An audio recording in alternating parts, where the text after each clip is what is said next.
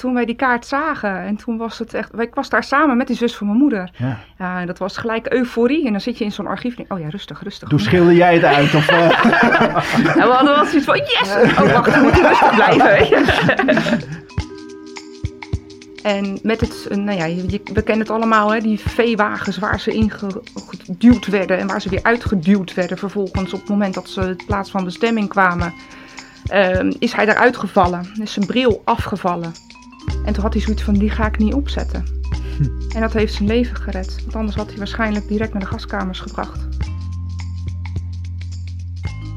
Mooi, ik ben Gerard van den Berg. Geboortejaar 1978, geboorteplaats Groningen.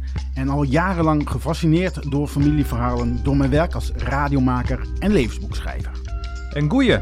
Ik ben Johan Wagenaar. Geboortejaar 1971, geboren in Friesland.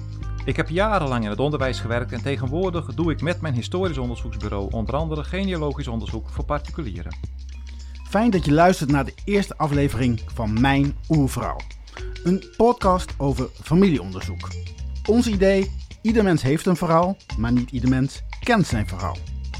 In Mijn Oerverhaal willen we jou op weg helpen in de zoektocht naar jouw familieachtergrond. We vragen deskundigen om nuttige tips, maar nodigen ook mensen uit die net als wij actief aan het zoeken zijn naar hun familiegeschiedenis. En zo kwamen we ook uit bij onze eerste gast, Miranda Groenendijk. Van haar leren we in deze aflevering dat je tijdens je zoektocht naar je roots ook op interessante verhalen kunt stuiten die niet meteen gelinkt zijn aan jouw familie. En ook dat je in een archief best mag juichen. En tenslotte krijg je waardevolle tips over hoe jij de zoektocht naar jouw oerverhaal zou kunnen beginnen.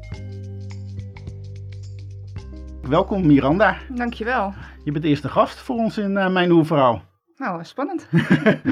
Eh, ja, laten we even alle feiten op een rij zetten. Eh, geboortejaar, Ik ben geboren in 1979 eh, geboorteplaats in Gouda. en je beroep. Ik ben apotheeksassistente.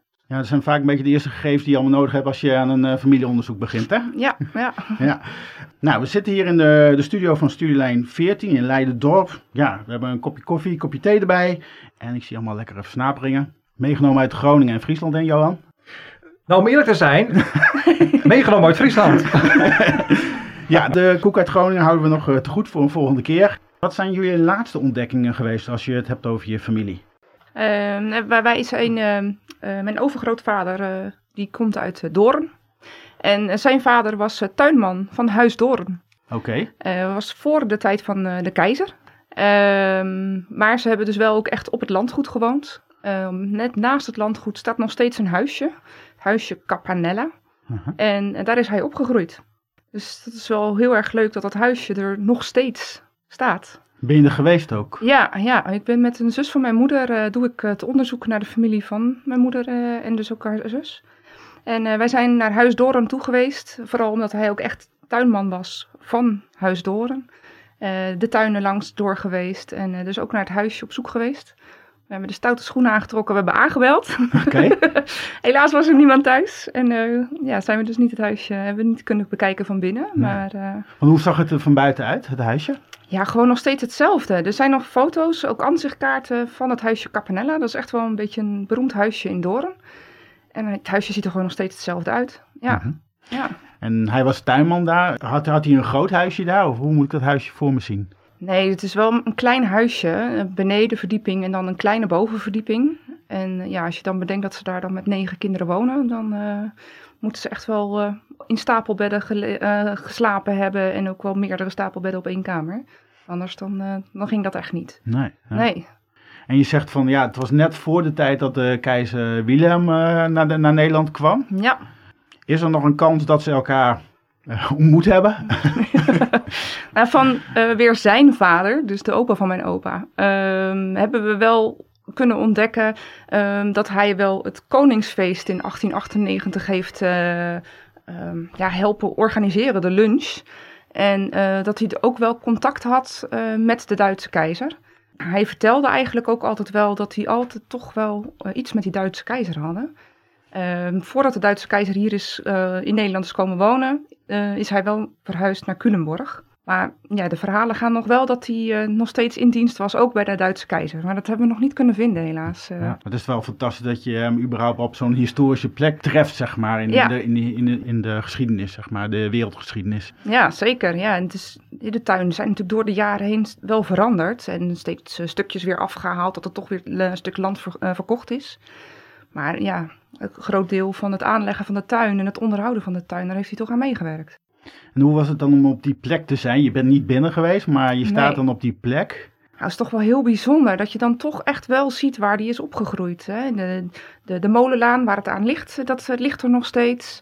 Eh, dus je ziet wel echt hoe het was, midden in het bos. En eh, ja, je ziet wel gewoon ja, hoe, hoe de omgeving was. De leefomstandigheden waren natuurlijk heel anders. Maar eh, ja, je ziet in ieder geval wel de omgeving. En dan krijg je toch wel meer een beeld van hoe zijn leven eruit gezien heeft. Ja, Klinkt ook alsof je nog een keer terug wil gaan om daar toch even binnen te kijken. ja. kan ik me wel voorstellen. Ja. ja.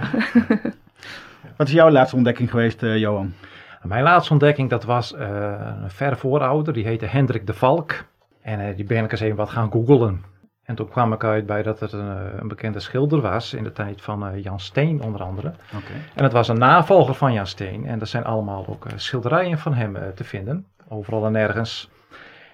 En eh, ja, ik heb er nog niet heel veel over uitgezocht. Het is nog vrij recent eigenlijk. Maar ik eh ja, ook wel een beetje gevoel van, eh, van trots. Hè? Dat je een schilder in je familie hebt. Al had ik nog nooit van deze man als schilder gehoord.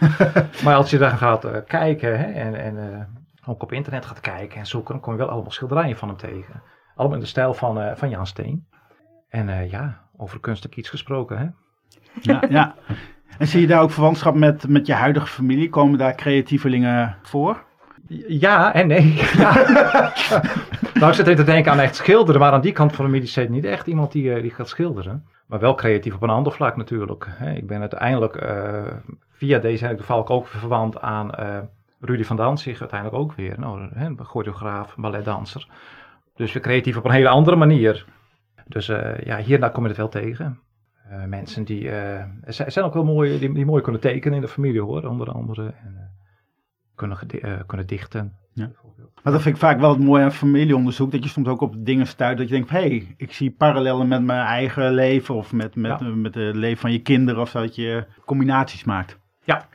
Maar dat, dat hoeft niet per se met iemand te zijn die bijvoorbeeld eh, bekend is geweest of Nee, van naam. Hè? Want er zitten natuurlijk ook heel veel arbeiders bijvoorbeeld in. eh, en als je daar iets over terugvindt in een of ander verslag Mhm. of een akte. Ook denk van oké, hey, ook een stukje herkenning wel weer. Ja, dus het is sowieso, ja, het, eh, het blijft je verbazen hoe dat altijd door blijft spelen Ja. in de volgende generaties. En bij jezelf en bij je kinderen en je ouders. En, Ja, en eh, dus soms ook eh, dan ontdek je dat ze wat gedaan hebben. En, eh, ja, een goede daad of weet ik veel. Dan herken je toch wel weer wat. eh, Ja. Of waar je je toch wel weer in, in kan voelen. Ja. Ja, ja. Ja. Ik denk dat we Ja, daar precies. zo eh, uitgebreid op, eh, op gaan komen bij jou. ja, Ehm, ja, ik wil nog wel even- aansluiten op mijn verhaal. Ik Ja, ben geboren in Groningen en stond ineens een half jaar geleden in, eh, in Friesland. Surhuis de Veen, jou denk ik wel bekend, ja, eh, Johan. jawel, ja. En ja, daar stond ik dus bij het graf van een voorouder. En dat vond ik wel heel bijzonder, want die bleek daar de stichter te zijn van de jaarmarkt. En die jaarmarkt die bestaat er nog steeds. Ik- had daar zelf nog niet zoveel eh, van gehoord. Als ik aan Surhuis de Veen denk, denk ik vooral aan de wielerronde van Surhuis de Veen eh, na de Tour de France. ja. Maar op dat moment stond ik daar eh, ja, bij iemand die dus eh, van grote betekenis geweest voor Surhuis de Veen. Er is ook nog een straat naar hem genoemd. En ja, ik, ik merkte toch wel dat ik daar een, eh, ja, een beetje trots gevoel van kreeg. Dat ik dacht van ja, dat is toch ook... eh, ik kom uit een eh, familie waar ik vooral verhalen hoor over schippers, over arbeiders. Maar ja, op dit moment kwam ik dus toch ook met iemand in aanraking die ja, op, op, op zijn manier van betekenis geweest is. Dus dat, eh, ja, dat vond ik een heel bijzonder eh, moment. ja, dat is een bijzondere ervaring, dat begrijp ik. Ja. Hoog tijd om dieper in de materie te duiken. Familieonderzoek heeft een bepaald startpunt. Voor de meeste mensen is dat rond de 40ste. Als ze bijvoorbeeld zelf ervaren hoe het is om vader of moeder te zijn. Of ervaren dat hun eigen ouders op een leeftijd komen waarbij je je sterker gaat beseffen dat het leven eindig is. Maar je hebt ook mensen die als middelbare scholier geïntegreerd raken door hun familiegeschiedenis. Toch Johan? Jazeker. Waar begon het eigenlijk voor Miranda? Ja, dat is zo ongeveer in 2011, 2012 geweest. Eh, mijn ouders die kwamen op een begrafenis in de familie. Een neef van mijn vader tegen die eh, ja, heel erg geïnteresseerd was in de familiegeschiedenis. die gaat ook alle uh, begrafenissen af. Uh, om maar nou ja, familie te ontmoeten en te kijken of hij nog wat verhalen en informatie kan lospeuteren. want ja, van de, de, eerste honderd jaar moet je toch van de levende hebben. Dus dan, dan kwamen ze hem tegen. En toen kregen ze een, een stamboom doorgemaild. En ja, mijn vader die had het wel een beetje door zitten kijken, maar voor de rest nog niet zo heel erg geïnteresseerd. En ik dacht, ja, hebben, kom maar hier. ja. ja de familie van mijn vader uh, is niet zo familie-familie. Ik ken er ook niet zo heel veel van. En uh, ja, misschien juist wel dat ik er daardoor uh, heel nieuwsgierig naar was. Juist omdat er weinig bekend was. Ja, ja het is echt mijn opa en oma. En nee, mijn opa was er een van veertien. En dan te bedenken dat je ze eigenlijk niemand kent. Alleen de twee jongsten was een tweeling. Die had ik dan wel eens gezien op een feestje. Maar verder is het eigenlijk nooit iemand. En dan mijn vader had maar één broer. En ja, dat was het eigenlijk dan van de familie. En verder kende ik helemaal niemand. En misschien is dat ook wel juist dat me dat heel erg nieuwsgierig maakte van, uh, ja, wie is die familie? Wat, wat deden ze? Ja. Was dat daarvoor uh, die interesse er helemaal niet? Nou, ik denk dat ik er altijd wel mee bezig ben geweest van, nou, maar wie is dan mijn familie? Met de familie van mijn moeder hadden we wel altijd, uh, iedereen zag je op verjaardagen. 1 januari was bij een zus van mijn oma en dan kwam de hele familie. Nou, dat was zoveel. Iedereen zat echt uh, heel strak tegen elkaar aan met de stoelen. En alle kinderen moesten op de gang, want anders paste het niet. en dan, ja, de familie van mijn vader, daar kende ik dus eigenlijk gewoon helemaal niemand van. En dan, uh, ja, ik denk dat ik er altijd wel nieuwsgierig naar geweest ben. Maar ja, je moet ergens een keer een ingang hebben. Toen ben ik zelf gaan zoeken. En dat maakte me zo nieuwsgierig dat ik het van de andere kant ook wel wilde weten. En dat voor iemand, want we hebben elkaar eerder gesproken, die uh, op, de, op, de, op school zei van, nou, ik moet helemaal niks van geschiedenis weten. Nee, verschrikkelijk vond ik dat. Al die jaartallen, die rijtjes leren en wat er in, weet ik veel, 1736 in Amerika was gebeurd. Ja, kan mij dat nou schelen? Dat ik, ik, leef nu, weet je. Ja. ja, dat interesseerde me echt helemaal niks. Nee. Maar ja, nu wil ik alles wel weten van mijn voorouders. Maar ja, dat is natuurlijk een heel andere geschiedenis. En dat, dat is, komt wel dichter bij jezelf. Ja. Jij komt uit het onderwijs, uh, Johan. Uh, herken je dit? Uh, ja, ik probeer in het onderwijs het ook altijd even te, te koppelen aan de geschiedenis van de, de woonplaats. Hè? Of de plaats waar de school stond. Dat het dichterbij komt bij de kinderen. Ja. En soms wist je van een van de kinderen wel van, oh, dat is uit die familie. Die hebben hier bijvoorbeeld altijd gewoond. En dan kon je daarop terug, teruggrijpen. En dan maakt het voor de kinderen wel veel uh, aansprekender. Ja, ik had een leraar op de basisschool die dus heel veel over de oorlog vertelde. Ook al waren we met biologie bezig en hij pakte een woordje op. Nou, we konden onze pennen neerleggen en hij ging verder met de oorlog. Ja. Maar ja, in de, vanaf eigenlijk de middelbare school, nou, dat, dat ging allemaal zo ver en zo diep en gewoon buiten mijn, mezelf en buiten Nederland om. Dat interesseerde me gewoon echt helemaal niks. Maar heb je dan nu niet, nu je bijvoorbeeld ehm, je eigen familie tegenkomt, hè, en dan kom je ook, uh, dat, die kun je nu plaatsen in de geschiedenis, dan nu iets hebt van, hé, hey, maar dat is in die tijd, en van de middelbare school weet het nog, toen speelde dat zich af in die periode. En nu kun je dat wel een beetje misschien aan elkaar koppelen en, en, en dat maakt het wel heel interessant. Hè, van. Ja, nee, het, het, eerste wat je natuurlijk tegenkomt is de, de Eerste Wereldoorlog. Ja. En uh, nou ja, de watersnoodramp hebben we hier in uh, Zuid-Holland niet zo heel veel van meegekregen. Maar uh, nou ja, gisteren kwam ik erachter dat ik toch ook uh, ergens roots in Zeeland heb. Dus wie weet, uh, daar moet ik nog gaan zoeken. dus wie weet kom ik daar toch ook nog wel een van de rampen tegen. Ja. ja, en op een gegeven moment natuurlijk de Eerste Wereldoorlog. Hè, dan ben je altijd wel benieuwd of een van je voorouders daar dan ja, ook in het leger heeft gezeten. Of die ook uitgezonden is geweest. Ja, precies. En ik weet ook wel dat er een, een tak van mijn, bij mijn vaders kant, daar kom ik in Schotland uit. Ja, dat ik vind Schotland ook al geweldig, maar ik snap nu denk ik waarom. ja. ja. ja. En je vertelde net ook over die leraar op de basisschool, hè, die uh, over de oorlog vertelde. Was dat wel iemand die uh, boeide, zeg maar, met zijn verhalen?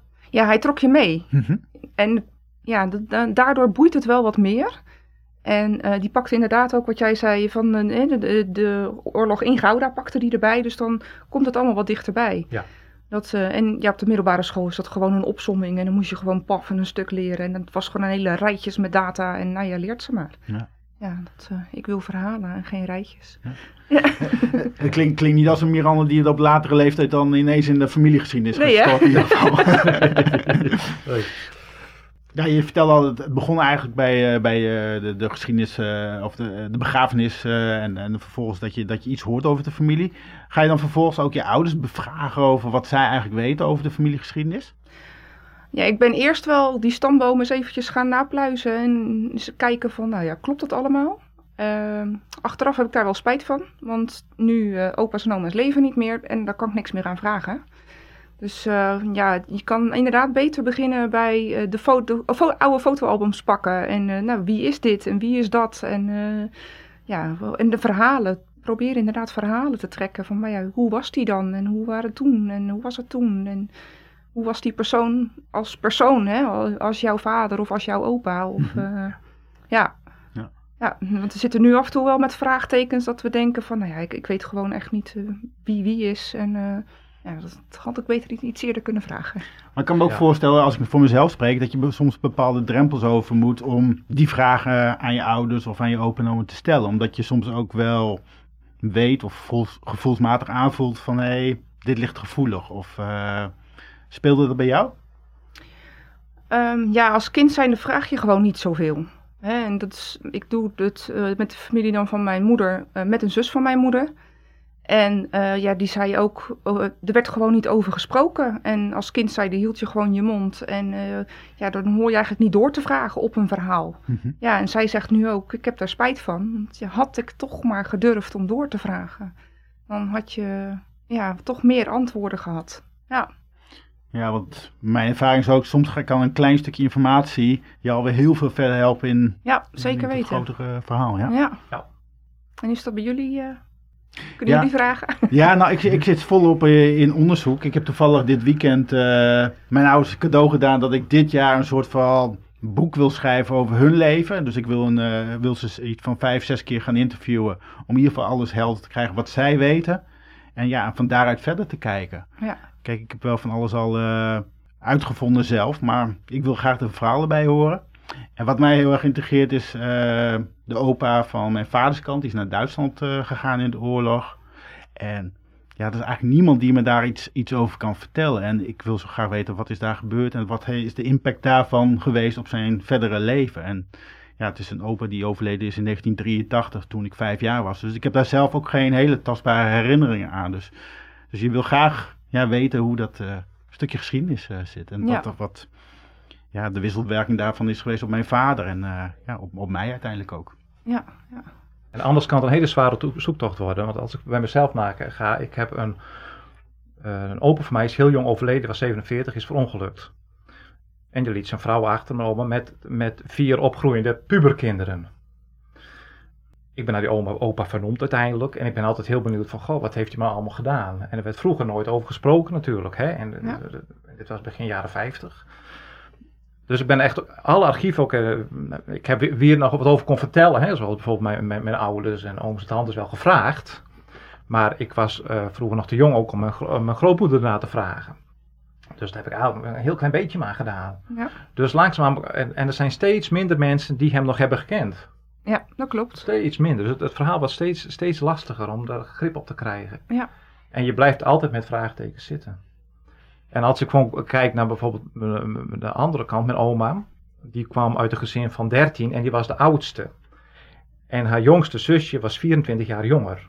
Dus ze kon bij wijze van spreken de moeder zijn ik ben heel vaak bij de jongste zus nog geweest, die oude tante van mij, om gewoon heel veel uh, over de familie te vragen. Dat was een wandelend familieboek, weet je wel. Dus die weten gewoon, was gewoon heel veel ook van de voorgaande generaties. En die kon heel veel vertellen bij foto's. En dat heb ik allemaal opgeschreven en gesorteerd. En dus in feite heb ik, daar heb ik heel dankbaar gebruik van gemaakt. En dat is wel een aanrader ook voor anderen om dat op die manier ook te doen. Ja, zeker weten. Ja. ja. Zoek, zoek uh, de generatie van je opa en oma op en zijn er geen broers en zusters meer. Misschien is er nog een verre neef of nicht van je opa of oma die je kunt achterhalen en kunt vragen. Ja, ja zeker weten. Dat is heel belangrijk. Duik dus je familie in. Spoor de neef en de nichten van je opa en oma op en je zult verbaasd zijn wat er allemaal nog is. Het bijzondere aan familieonderzoek is dat je soms ook op verhalen stuit die niet direct gerelateerd zijn aan jouw familie. Miranda komt op het spoor van het verhaal van de Joodse Rudy. Een naam die wel viel in de familie, maar van wie iedere context ontbrak.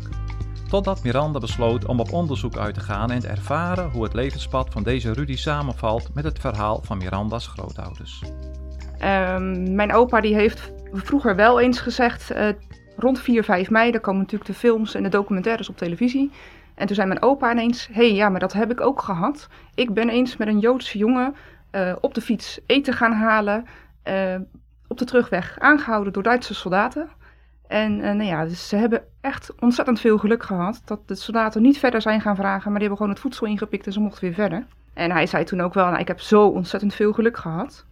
En toen is er een beetje gevallen van, ja, dat was een Joodse onderduiker bij ons in huis. Wij wisten eigenlijk niks, mijn moeder ook niet en de zussen ook niet. We wisten alleen, hij heette Rudy. Maar ja, Rudy, dat is eh, een hele bekende Joodse naam, net zoals eh, eh, Marie en Kees en eh, Piet bij ons. En toen zijn we op een gegeven moment in Gouda in het archief geweest. En daar hebben wij de gezinskaart gevonden van mijn overgrootvader. Maar wat, wat was het moment dat je daarmee begon? Want het was een verhaal van je opa dat je had gehoord. Ja. Ja, dus wij wisten verder niks. Dus wij hadden eigenlijk zoiets van, ja, nou ja, hij heette Rudy en daar houdt het dan bij op. Eh, dus op, op het moment dat wij ook met het familieverhaal bezig waren met mijn opa, hebben we het daar ook bij gelaten, want dat was het verhaal. En eh, pas later, toen ik dus naar het verhaal van mijn overgrootvader ging zoeken, ehm, ja, toen is pas eigenlijk het verhaal gekomen. Want toen kwamen we er pas achter hoe die echt heette. En hoe kwam je daarachter? Door die gezinskaart die wij in het archief eh, hadden, er stond eh, achterop eh, staan daar altijd inwonende mensen, nichten, neven, weet ik, nou ja, die dan inwoonden. En daar stond Rudy achterop op de kaart met achternaam. Toen wisten we veel meer natuurlijk. Want Wauw. ja, dan Ja. weet je ineens, het is niet gewoon Rudy, maar het is Rudy Dingvelder. En eh, nou, toen wisten we, zijn geboortedatum staat daarbij. En eh, dan weet je ineens gewoon meer. Ja. En ehm, toen zijn, ben ik gewoon gaan googlen. Lang leven Google. en eh, toen ging ik de naam Rudy Dinkvelder dus googelen. En toen bleek Rudy dus ja, dat daar al een heel verhaal van was. En dat hij dus eigenlijk, dat daar veel meer achter zat. En kun je me nog even terugnemen naar dat moment hè, dat je dan ontdekt wat zijn achternaam is? Eh, Ja. was, was dat thuis of waar, waar was dat? Nee, in het archief. Ja, Ja, toen wij die kaart zagen. En toen was het echt... Ik was daar samen met die zus van mijn moeder. ja. Ja, dat was gelijk euforie. En dan zit je in zo'n archief en denk, oh ja, rustig, rustig. Toen schilder jij het uit of... eh, En we hadden wel zoiets van, yes! Oh, wacht, we moeten rustig blijven.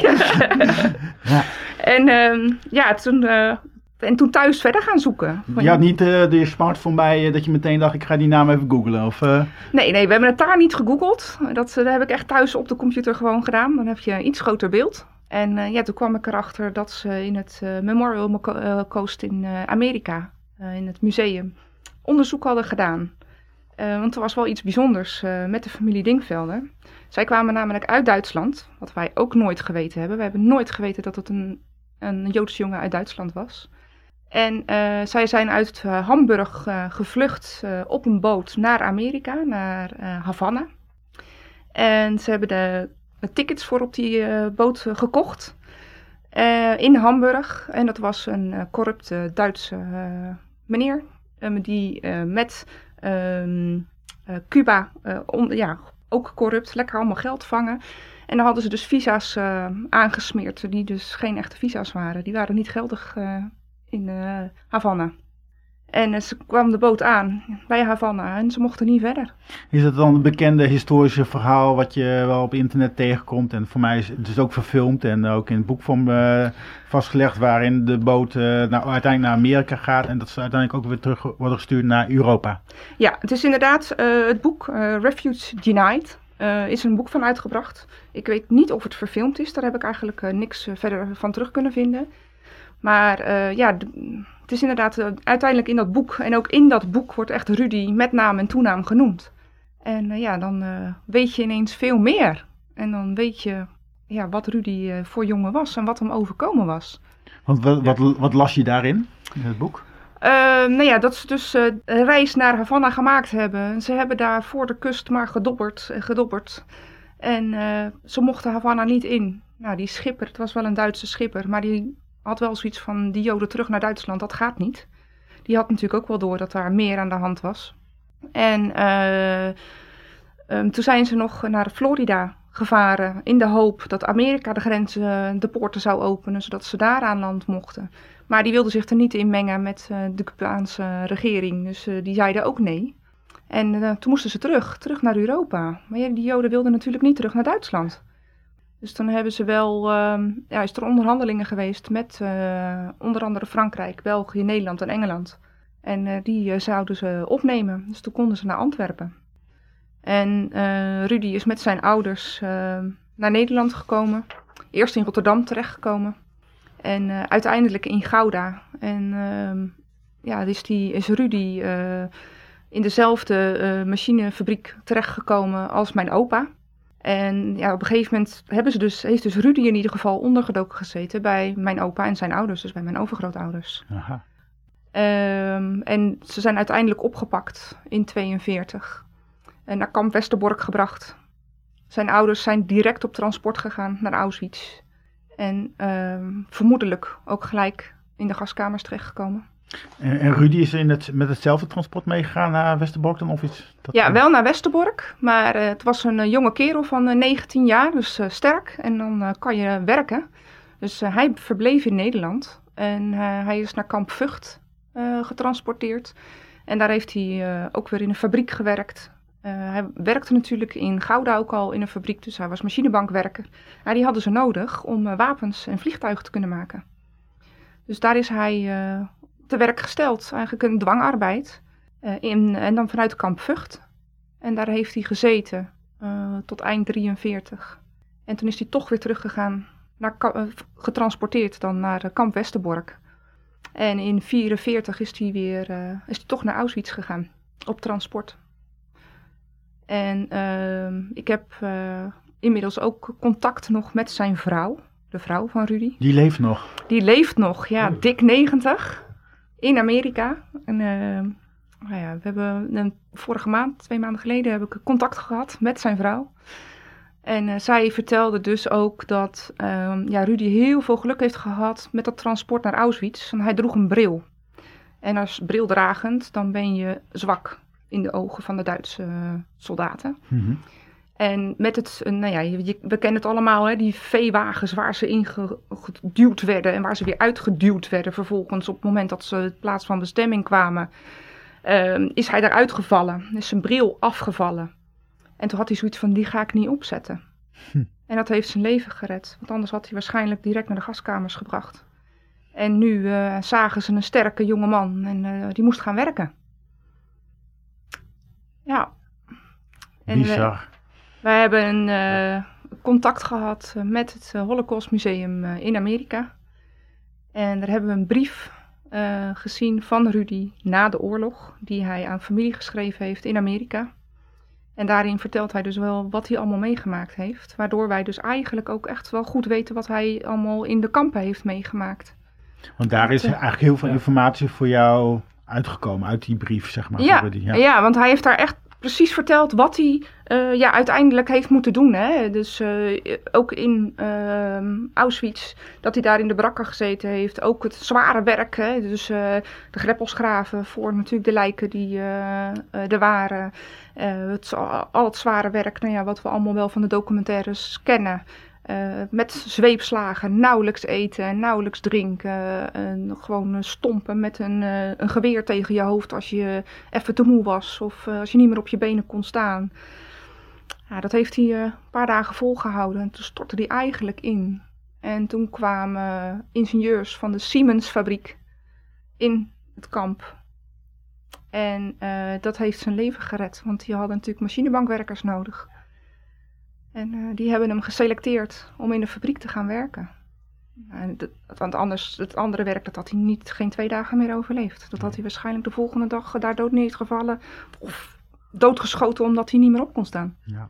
In eerste instantie gered door een bril. En dan vervolgens gered door het feit dat Simons om de hoek komt kijken en zegt van uh, kom maar voor ons werken. Ja, of, uh, ja, ja, ja. ja, inderdaad. En uh, ja, die Siemens-fabriek, uh, ja, dat, dat heeft hem inderdaad het leven gered. Uh, natuurlijk keihard moeten werken, ook voor de Duitsers, want ze moesten natuurlijk die wapens maken. En onderdelen voor de vliegtuigen. Um, op een gegeven moment kwam natuurlijk het Rode Leger van de Russen. Die kwamen die in opmars. En toen is die ook wel op transport gezet weer. weg uit uh, Auschwitz. Want ja, dat was natuurlijk een kamp, uh, daar konden geen overlevenden blijven. Want dan zouden de Duitsers natuurlijk wel echt in een kwaad daglicht komen te staan. Zij is op uh, transport gezet naar Berlijn. En ook daar is hij weer in de Siemens-fabriek, de hoofdfabriek, is hij daar te werk gesteld. Ehm, zijn ze echt, dat lezen we ook in de brief van uh, Rudy, echt dag en nacht gebombardeerd. Berlijn werd natuurlijk geplat gebombardeerd. De fabriek stond aan de rand van Berlijn. Nou, ze wisten natuurlijk dat die fabriek er was. En dat dat een, een hele uh, belangrijke fabriek was uh, voor de Duitsers. Uh, om natuurlijk de materialen te kunnen maken. Dus die werd ook gebombardeerd. En op een gegeven moment is de fabriek goed geraakt. En daar heeft Rudy zichzelf kunnen redden. Heel veel dwangarbeiders gedood daar. soldaten natuurlijk ook gedood. maar hij heeft zichzelf kunnen redden. Maar ja, het gevolg was wel dat hij weer op transport moest. En toen lopend, op blote voeten. Met alleen maar een lapje stof aan. Geen water, geen uh, eten. Helemaal niks. En dan twee weken lopen. In de vrieskou. En je hebt al deze informatie uit zijn brief? Uit zijn brief. Want hoe ziet die brief eruit? Is dat een feitelijke relaas? Of zie uh, lees je daar ook iets van emoties in door? Of? Nou, het is um, um, ja, wel echt een brief aan familie. En waarin hij eventjes wil laten weten, het is wel een beetje een soort van opsomming van, nou, dit en dat heb ik allemaal meegemaakt. Aan het eind van de brief zegt hij ook van, ja, nou ja, ik eh, wil jullie er allemaal niet te veel mee bemoeien, laten we het maar vrolijk houden. Dus uh, ja, het, het, wegstoppen, hè? Dat, dat, iedereen die de oorlog heeft meegemaakt, dat was gewoon, oorlog was voorbij, plop, klaar en uh, achter je laten en niet verder gaan. Wat een overlevingsstrategie uh, heeft hij dan in zich gehad. Al die nou, nou ja, je, merkt het natuurlijk met alles. Hè. Hij heeft eerst Kamp Westerbork, mocht hij naar Vught. Toen weer terug. Toen heeft hij inderdaad natuurlijk die bril niet meer opgezet. het was allemaal alleen maar overleven, overleven. En ja, naar de Siemens-fabriek. Ja, je wil natuurlijk helemaal geen wapens maken voor die Duitsers. Maar je ging, want anders dan overleefde hij het niet. Want hij wist gewoon, nog één dag zo werken, dat, dat ga ik niet overleven. Dus hij ging. Die fabriek die, die gebombardeerd werd in Berlijn, uitgevlucht. Ja, eruit, want anders overleef ik het niet. En maar op Mars, uh, nou ja, op een gegeven moment uit Berlijn moesten ze natuurlijk weer verder. En ja, lopen, blijven lopen, want viel jij neer, dan kreeg je een kogel. Dus toch die dwang, ondanks alles wat je meemaakt, ondanks alles wat je ziet, en eigenlijk uitzichtloos. Maar toch gaan, toch die dwang om door te gaan met je leven. Gewoon, ik wil toch wel verder. En het is hem ook gelukt, want hij is teruggekeerd in Nederland. Hij is teruggekeerd. Ja, na weer twee weken op, uh, op dodemars, hè, zoals ze het dan noemen, uh, is hij in uh, Schwerin terechtgekomen. waar uiteindelijk de bevrijding ook geweest is. Daar is hij met vijf anderen gevlucht uit de handen van de Duitsers. Tijdens de vlucht zijn er drie van zijn medevluchters direct doodgeschoten. Met z'n tweeën gingen ze verder. En de volgende ochtend lopen ze zo in de armen van de Amerikanen. En toen zijn ze naar een veldhospitaal gebracht. En daar hebben ze eten en drinken gehad. En twee dagen later is de Fransman waar hij mee gevlucht was, alsnog overleden. En als je dan later hoort dat er in Schwerin, toen de soldaten eenmaal kwamen, gewoon iedereen die nog leefde gewoon maar neermaaiden om maar geen overlevende te vinden, dan is die weer door het oog van de naald gekropen. En toen terug naar Gouda. Terug naar Nederland. Dus toen stond hij weer voor het huis van jouw open oma? Uh, nee, hij is teruggegaan naar de fabriek waar hij werkte. En dat was mijn opa weer. hij zegt, uh, Wim, ik heb niks meer. Ik heb helemaal niks. Mijn ouders zijn er niet meer. Ik heb geen huis. Het huis wat ze hadden, dat werd natuurlijk door de Duitsers ingepikt en er werden andere mensen ingezet. Uh, hij zegt, ik heb geen bezittingen meer. Alles wat ik heb, dat heb ik nu aan. Dat heeft hij gekregen van de Amerikaanse soldaten. Dat was alles wat hij had. En toen heeft dus mijn opa gezegd, ja, maar jij gaat met mij mee naar huis. En toen is hij dus uh, bij mijn overgrootouders, uh, die hebben hem ook gelijk in huis genomen en uh, ja, voor hem gezorgd. En daar heeft hij twee jaar gewoond. Het verhaal van Rudy laat Miranda niet los. Ze besluit op zoek te gaan naar familie. Via Facebook en het Stamboomvragenforum. Een interessante plek om je zoektocht te delen, omdat je er veel gelijkgezinden vindt en mensen die jou kunnen ondersteunen bij jouw zoektocht. Bij Miranda leidt het tot een bijzondere ontdekking. De vrouw van Rudy blijkt nog in leven te zijn. Uh, daar heb ik de vraag neergelegd van nou, wie kan me in de goede richting uh, zetten? En daar werd gereageerd en, uh, door een dame en dan ben ik met haar samen zijn we gaan zoeken. En zij heeft op een gegeven moment gezegd, ja maar volgens mij leeft zij nog in Amerika, in Michigan. En uh, toen is zij, ze zegt, ja, wat zullen we doen? Ik zeg, ja, nou ja, het zou natuurlijk wel fantastisch zijn als we meer, nog, hè, weet zij nog meer? Weet zij nog meer over mijn opa of over mijn overgrootouders? En eh, toen heeft zij eh, voor mij gebeld naar eh, Amerika. Ja, ja. en ze zegt, ja, dat is nog zo'n pintere dame. Nou ja, toch, het is toch nog een drempel, hè? Om dan wel weer naar Amerika te bellen. En ze toch wel weer te confronteren met eh, de oorlog. En van, ja, wat weet jij daar nog van? En ik denk, ja, ga ik dat doen? Ga ik dat doen? Nog eens op Facebook gezocht. En daar vond ik zijn kinderen. En uiteindelijk in contact gekomen met zijn kinderen. Nou, die dochter die was echt gelijk ook van... Oh, maar je moet mijn moeder best spreken. En eh, mijn moeder wil je bellen. En eh, nou, mijn telefoonnummer gegeven. Ja hoor, een paar dagen later ging de telefoon. ja. Ja, en ze spreekt nog steeds Nederlands. Kijk eens. Wat geweldig. Ja, Wat geweldig. ja. En weet je dan ook of er na de oorlog altijd contact is geweest tussen jouw familie en ja, Rudy's familie, zeg maar?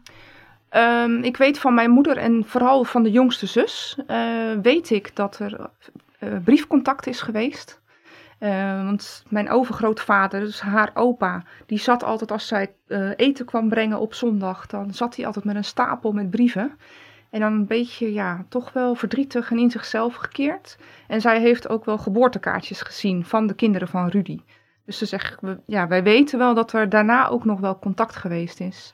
Ehm, ik heb daar natuurlijk met eh, de vrouw van Rudy over gesproken. En zij zei ook, ze zegt ja, wij, ehm, ik, kwam al, ik heb altijd geschreven naar de familie Kolenbrander. Ehm, de brieven werden altijd heel erg gewaardeerd, ook door Rudy. Maar zij was dan degene weer die dan weer terugschreef. En eh, ja, dat er inderdaad eh, ja, toch wel contact geweest is, in ieder geval eh, tot het overlijden van mijn opa. En zijn die brieven en kaartjes er nog? Nee, helaas. Dat is ontzettend jammer. Wat, wat is ermee gebeurd? ja, die zijn allemaal weggegooid. Ah nee. Ja, ja, Zonde. Ja. Ja. Ja, praat me er niet van. Ik heb in, in de familie... Oh, er zijn allerlei brieven geweest vanuit Duitsland. Dus het verhaal van mijn opa. Alles is verdwenen. Ja, ja, dat is echt. Oh, het is ook.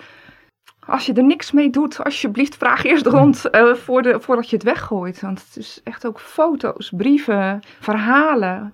Ja, het is zo zonde als dat in de klik over eh, verdwijnt. Ja.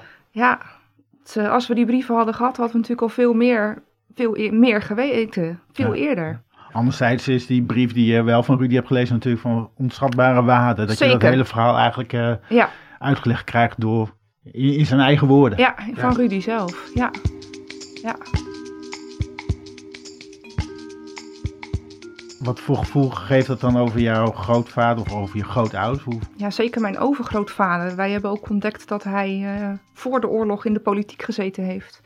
En in de vakbond. En eh, ja, hij maakte zich gewoon echt waar voor eh, de werkende man. En eh, ook wat stukken teruggevonden in de kranten. En nou ja, hij zorgde wel voor flinke opschudding, zeg maar. Ja, en dat hij dan dit ook gedaan heeft. Ja, daar kan je alleen maar trots op zijn, volgens mij. En wat zegt dat dan over jouzelf? Herken je daar dingen van jezelf in? Nou ja, ik, ik kan ook heel slecht tegen onrecht. Dat, dat heb ik zelf ook wel heel erg. En ja, het is inderdaad wel het vechten voor je rechten. Dat, eh, dat herken ik wel terug. Ja, ja ik blijf, blijf het bijzonder vinden ook hoe jouw eh familieverhaal ook steeds samenvalt met wereldgeschiedenis, zeg maar. Je Ja. hebt natuurlijk het verhaal van Huizen Doorn al verteld. Je vertelt nu over nou, eh, het verhaal van de, van de boottocht, maar überhaupt natuurlijk met het, eh, de geschiedenis van de Tweede Wereldoorlog, hoe dat allemaal samenvalt. Ehm, dat brengt me eigenlijk wel tot een soort van stelling van een duik in het familieverleden, dat staat of, of valt met het vinden van unieke verhalen. Ehm, nou, het, het is ook gewoon wel leuk om te weten hoe de mensen geleefd hebben. En wij zijn nu eh, heel erg bezig weer met de kant van mijn oma. Ehm, ja, dat, dat waren veenarbeiders. Maar ja, dan ben ik ook wel heel nieuwsgierig gewoon hoe zag hun leven eruit. En nog niet eens zozeer van hebben die ook veel meegemaakt. Maar gewoon wel, ja, hoe, hoe was dat leven? Ik kan me heel voor- voorstellen dat dat een heel zwaar leven ook was. Zwaar werk in de veen. Hè, veen, eh, veen scheppen en veen eh, turf steken. En, eh, ja, dat, dat interesseert mij ook wel heel erg. Dit is natuurlijk een heel leuk, zo'n spannend verhaal. Maar ja, het interesseert mij ook gewoon vooral wel hoe hebben de mensen geleefd? Hoe waren de leefomstandigheden? Het, het, het zijn niet alleen de verhalen natuurlijk die het, eh, die, die, die, het, die het familie aan jou vertellen. Hè? Het, het, het zijn ook gewoon eh, de namen, de tijd waarin ze hebben geleefd. eh oneerbiedig gezegd, de randverschijnselen. Ja. Mhm. Dat speelt ook allemaal mee. En het is, iedereen vindt het geweldig van, dat ze een mooi verhaal hebben gevonden. Of zeggen van, oh, ik, ik ben uiteindelijk nog familie of verwant aan die en die bekende persoon. Ja. Maar we zijn uiteindelijk allemaal eh, gewoon mensen. En allemaal Ja. hetzelfde. ja, precies. Hè? En dat, dat is gewoon, dus wat jij ook zegt van, je maakt een geweldig mooi verhaal eh, en een waardevol verhaal heb je kunnen achterhalen. Maar nu ook zegt van, goh, dat van die veenarbeiders en hoe dat allemaal is gegaan. Dat is ja zo belangrijk voor Ja. jou, ook voor jezelf. En ook voor je, om je eigen plek in een familiegeschiedenis ook te kunnen vinden. Ja, en Ja. dat zie je natuurlijk ook als je dan de gezinnen gaat reconstrueren. Hè?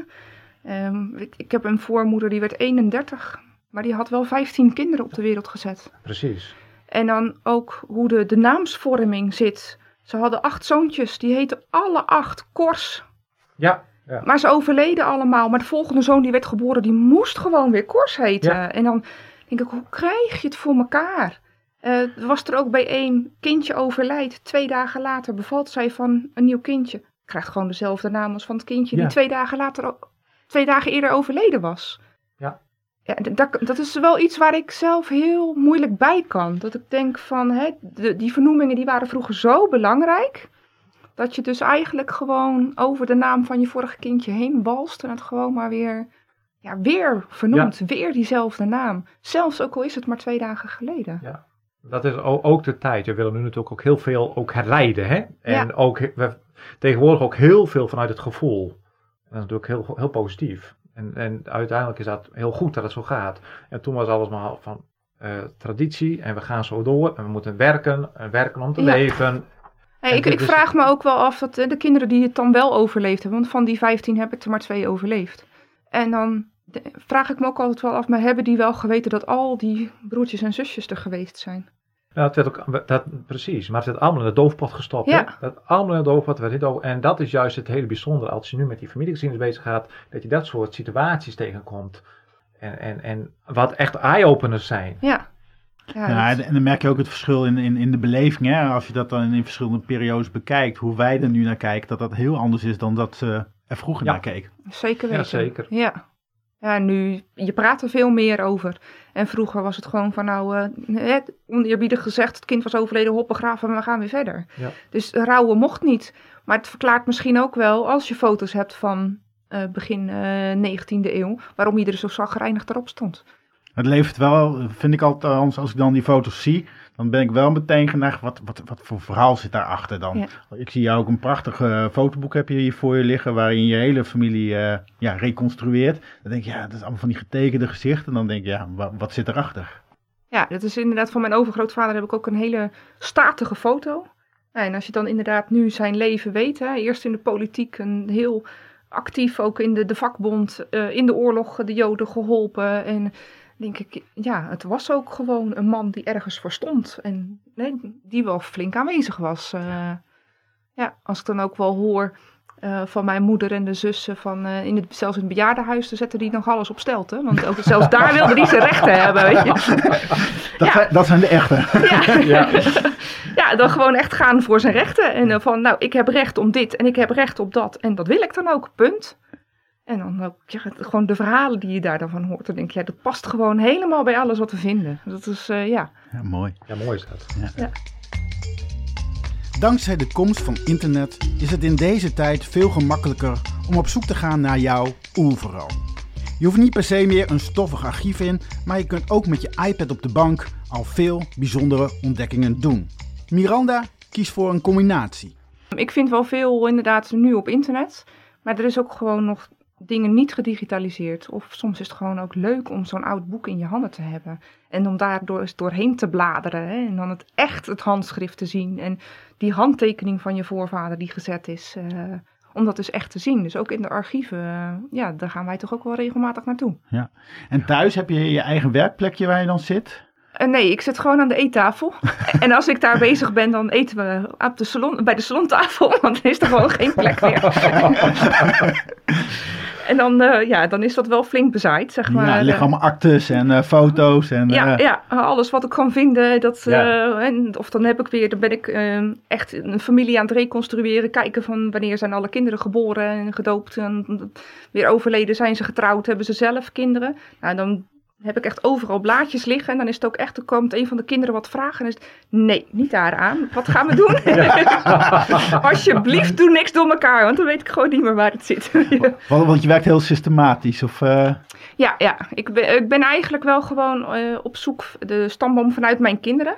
Dus echt alle voorouders. Ehm, ja, dan ga, zoek ik ook altijd wel alle kinderen uit. En soms ook wel de kinderen weer van de kinderen. eh, omdat je dan wel weer doop, met doopgetuiges eh, weet je dan zeker dat je op de goede tak zit. Ja. Omdat vaak wel weer een zus of een schoonzus of een tante eh, die dan weer getuige was bij een doop. Klopt. En dan weet je wel weer of je op de goede weg zit. ja, ja. Want Jan Jansen, nou ja, zoek hem maar op. Hè? En dan, je komt er ongeveer 100.000 tegen in Nederland. Ja, ja. En ja, dan weet je wel dat je op de goede weg zit. En dus dan ja, zoek je toch ook wel weer eventjes weer een, een tak weer verder uit. Als dan alleen maar die voorouders. Ja.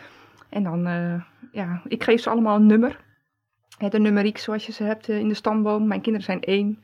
En mijn man is twee, ik ben drie. Nou, en zo ga je steeds zoeken. En dan krijgen ze dus ook echt wel al een nummer. Bijvoorbeeld een voorvader 240. En dan de kinderen zijn 240.1, 2, 3.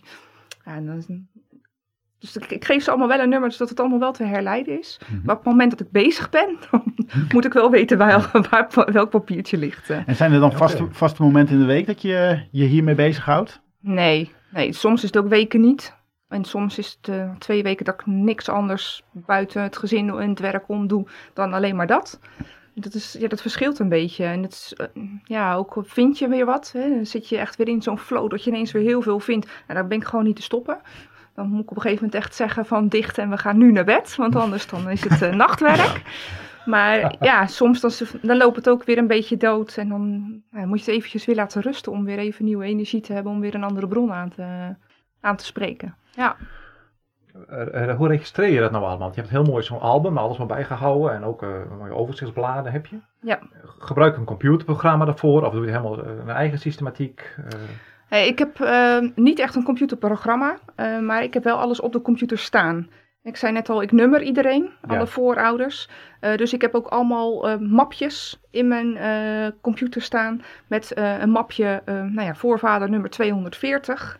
En daar plant ik dan, moed- de moeder is dan, voormoeder is dan 241. Ja. En dan heb ik hun documenten in die mapjes zitten. En dan heb ik ook een mapje van hun samen. Dus daar staat dan weer hun kinderen in. En hun huwelijk staat daarin. En dan, ja, dat heb ik dus allemaal weer submapjes. Dus maar alles herleidt weer naar dat nummer. Want anders dan kan je Oké. het niet meer terugvinden. Dus voor je, het is heel overzichtelijk. Stel je voor je zegt van, goh, ik, ik draag het eh, ook, of ik wil het ook, je doet het samen met de tante. Ja. Maar stel je voor je zegt, oh, dus nog een neef of een nicht die wil ook meedoen. Die kan zich zomaar in dat systeem van jou, eh, dat is gemakkelijk Ja, ja. overdraagbaar. Ja, als je eenmaal gewoon weet eh, hoe die numeriek werkt, Ja. hè, dat is in de mannelijke lijn verdubbelt zich dat. Dus als je op een gegeven moment zegt van nou, maar nu wil ik eens weten wie de eh, vader is van 480. Nou, dat is dus 240. Ja, die is de helft. Ja. Diens vader is weer 120. Dus ja, het is, als je eenmaal die numeriek even weet hoe dat zit, dan is het wel heel makkelijk weer terug te vinden. En hoe heb jij je dat eigen gemaakt? Heb je dat afgekeken van andere voorbeelden? Of, eh, Ja, wel gekeken ook op, inderdaad op internet van nou, hoe kan je zoiets nou nummeren? Ehm, ja, het ligt natuurlijk ook aan, zoek je echt alleen één naam uit, ga je terug naar de stamvader en dan helemaal weer naar beneden? Of zoek je het zoals ik, vanuit mezelf en dan weer verder omhoog? Die numerieken zijn wel anders, maar dat vind je allemaal wel op internet, hoe je dat kan nummeren. en werkte jij meteen al zo systematisch? Want als ik naar mezelf kijk, dan ben ik in eerste instantie ben ik zo gretig van alle informatie. Nog eens een keer googlen. Oh, nou, dat heb ik ook weer uitgevonden. Dat je steeds weer nieuwe informatie eh, vindt. En dan, ja, dan blijft de ordening daarvan vaak achter. Nee, ik, alles wat ik vind, sla ik direct op. Dus ja, ik, ik hou daarin wel heel erg eh, van orde. En het is ook zodra ik wat gevonden heb, dan sla ik het ook direct op in de juiste map. Want anders vind ik het nooit meer terug. En dan weet je ook gewoon niet meer bij welke akte, bij welke voorouder hoort. Of bij welk kind. Of, eh, Inclusief een backup. Hè? inclusief een backup, Ja, ja. dat bedoel ik. En een backup van de backup, hè. Zo is dat. En Ja. er staat een backup bij jou thuis, niet bij je tante. En dan, Ja, eh, ja, ja. zo hoort dat. Nou, het is echt, want ik heb al een keer gehad dat de laptop gecrashed is. En ik heb al een keer gehad dat mijn externe harde schijf gecrashed is. Dus ik heb echt een backup en een backup van de backup. Want anders dan, eh, Heel verstandig. ja. Ja. want al, al het onderzoek van jaren weer terugvinden, dat eh, kost wel weer een Ja, hoop tijd. Dat lukt gewoon niet. Nee, Nee. dat is, soms weet ik ook gewoon dingen niet meer precies hoe ik er ooit aan gekomen gekomen bent. Soms stuit je er gewoon per ongeluk op. Ja, ja. En dat probeer ik wel zoveel mogelijk vast te leggen. Maar ja, soms dan weet ik gewoon echt niet meer hoe ik daarbij gekomen ben. En je enthousiasme helemaal. Hè? Wat Ja, Gerard ja. ook zegt van oh, Ja. dit en dat. En dan vergeet je helemaal te registreren van maar waar komt het ook weer vandaan. Ja, ja, Daar blijft er nou weer bij. ja, ja, Ja. precies. Ja. Het is echt heel belangrijk dat je wel echt ook, ook de documenten een goede naam geeft. Ja. Een- vind je ergens een gezinskaart of ergens een woninginschrijving? Eh, ja, echt goed de naam erbij zetten van dit was de gemeente Rotterdam. Want er staat vaak op de kaart wel de adressen, Ja. maar geen gemeente. Dus, dus ja, het is altijd wel heel belangrijk dat je dat heel goed documenteert. Ook in je enthousiasme alles opschrijven, opschrijven, nog eens opschrijven en weer opslaan. En eh, ja, Ja, want ik merk het Ja. vooral ook als ik in Delft bijvoorbeeld ga zoeken. Dat is natuurlijk eh borden voor krantenartikelen. Je kom je zoveel, ontzettend veel tegen. Dat, Ja. ja, dan moet je dus inderdaad heel goed gaan archiveren. Anders ja raak je het eh, overzicht totaal kwijt. zeker ja, en weten. als je het terug wilt vinden ook, dan vind je het nooit weer terug. Ja. Nee, nee.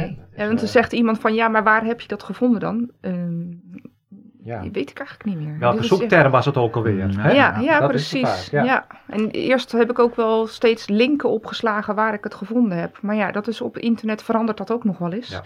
Dus dat is, daar ben ik mee gestopt, want dat heeft ook geen zin. Want er zijn weer websites die dan stoppen of weer overgenomen worden. En dan heten ze ineens weer anders. En dan vind je dus de documenten ook nooit meer terug. Nee, nee. Wat zou jij eh, beginnende zoekers adviseren? Waar begin je überhaupt? Nou, sowieso je familie op de hoogte stellen dat je met het familieonderzoek aan bezig bent. En dat ze weten van, oké, hebben we iets over over de familie of iets wat we kwijt willen? eh, een plakboek of foto's of een document. Dat gaat naar die persoon in de familie, want die, die bewaart het allemaal. En begin gewoon met vragen, hè? Wat, wat, wat, wat, jij- ook aangaf. Naar, eh, naar namen en data bij je ouders, Ja. grootouders, maar ook bij andere familieleden. Hè? Al paar raten komen dan wel de, familie, de fotoboeken en de, en de, de plakboeken en de albums op tafel. En, heel belangrijk, het kan tegenwoordig zo mooi met je smartphone, neem de gesprekken op.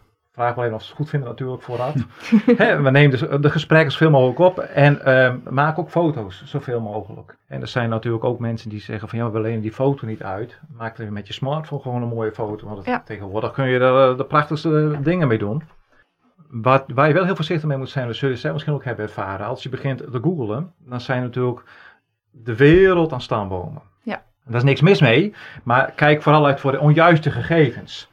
Het is lang niet altijd waar dat wanneer jij voor jou een bekende naam eh, googelt en in een sta- stamboom ziet staan, dat het dan ook daadwerkelijk om dezelfde persoon gaat. Er zijn natuurlijk meer honden die Vicky heten. Ja. En er zijn natuurlijk programma's, zonder namen te noemen, die linken zomaar stambomen aan elkaar. En dan krijg je matches. En dan zet je opeens van, eh, en, en, en mensen die dan niet eh, de bron nakijken, dan, eh, hè, of een geboorteakte daarbij opzoeken, dan koppelt opeens een verkeerde naam aan jouw stamboom. Ik ben het ook tegengekomen met, met, in stamboomprogramma's waarbij foto's van voorouders van mij, die ik had geplaatst, ineens bij iemand anders staan als voorouder, terwijl het helemaal geen voorouder van die persoon is. Nou, voordat je het weet, gaat het een heel ander le- ver- Ja. vervelend leven leiden en kom je er moeilijk meer achter hoe het werkelijk zit. Ja. Dus je zegt eigenlijk altijd, ga ook op zoek naar de, de akte die erachter zit, zeg maar. Waardoor Ja. je het helder krijgt. Ja, dat is Altijd sowieso. checken. Altijd checken. Ja. Altijd checken.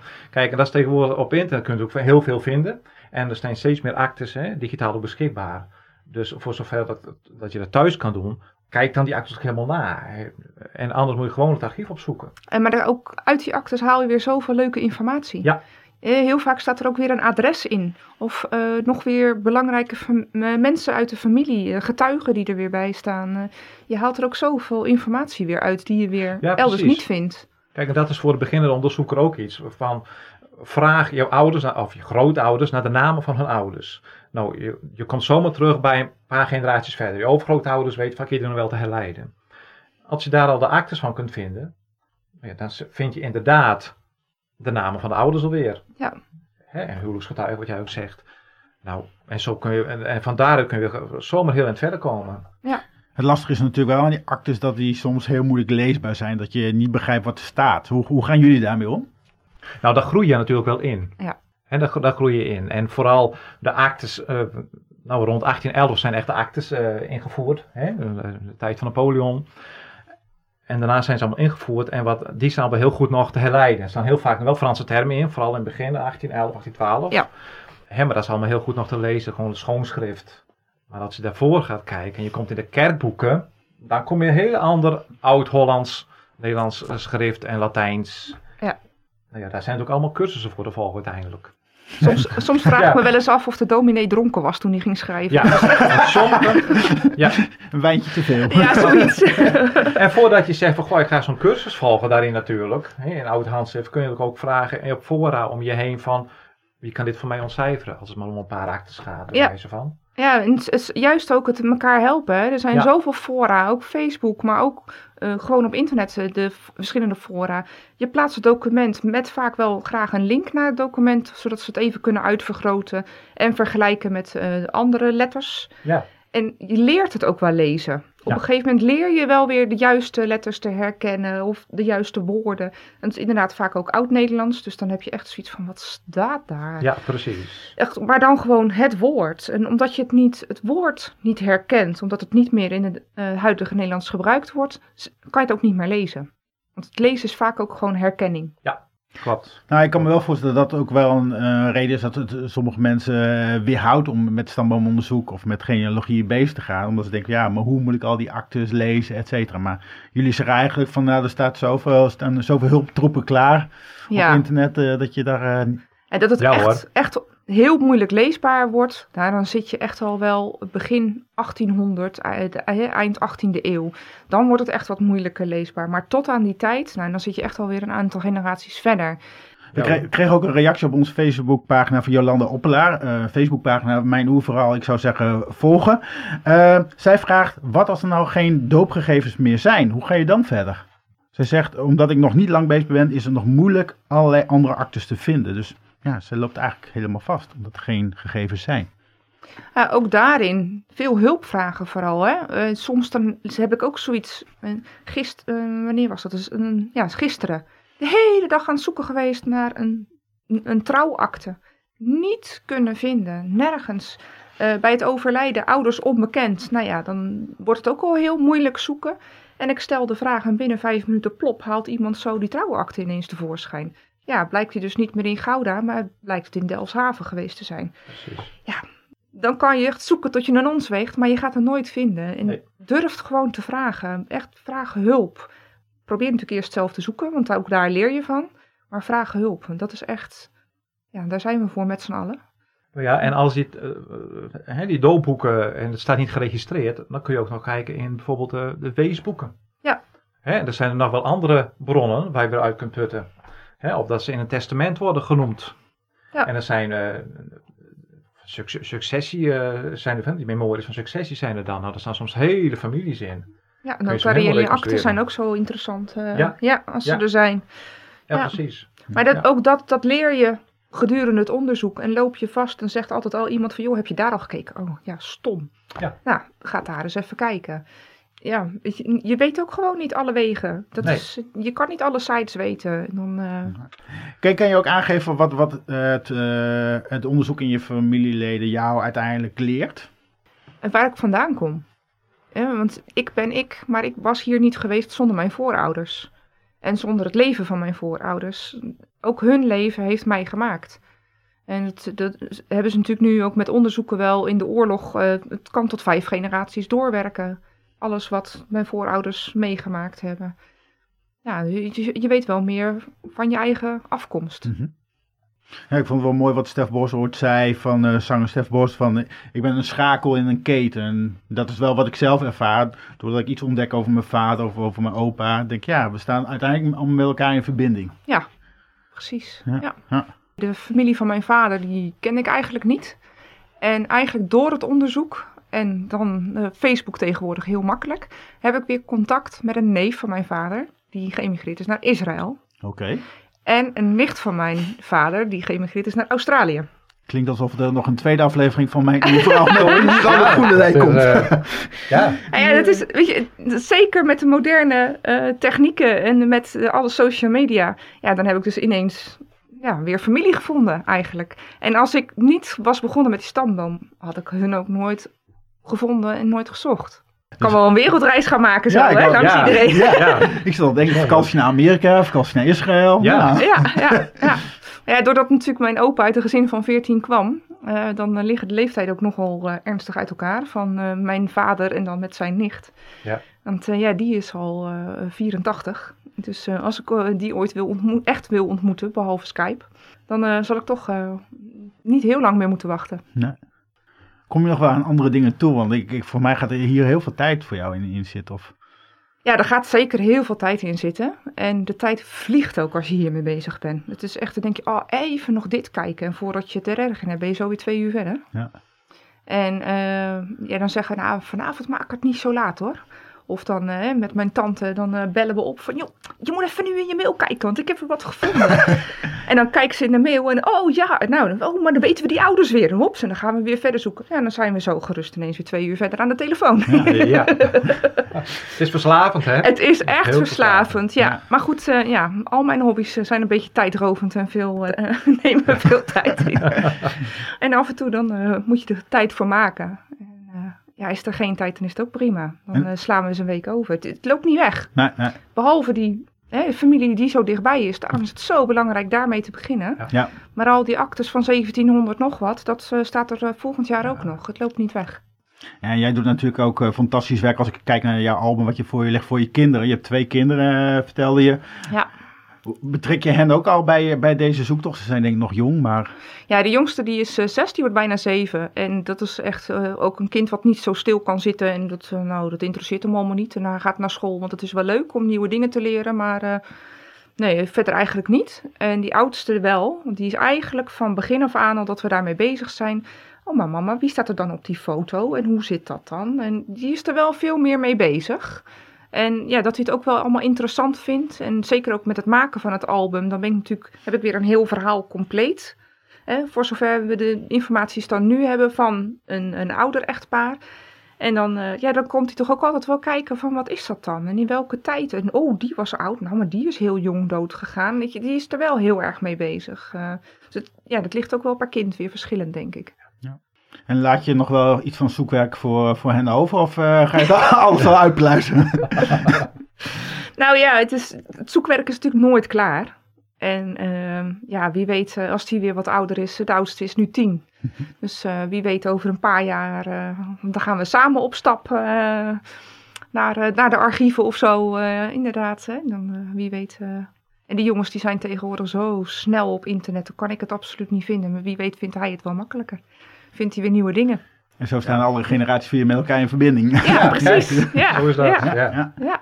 Ja, maar dat brengt me eigenlijk tot, de, tot eh, ja, een beetje de slotrubriek van dit programma. Eh, wat, wat, wat is jouw tip voor de beginnende zoeker? Eh, nee, het- duik ook echt in het leven van de mensen.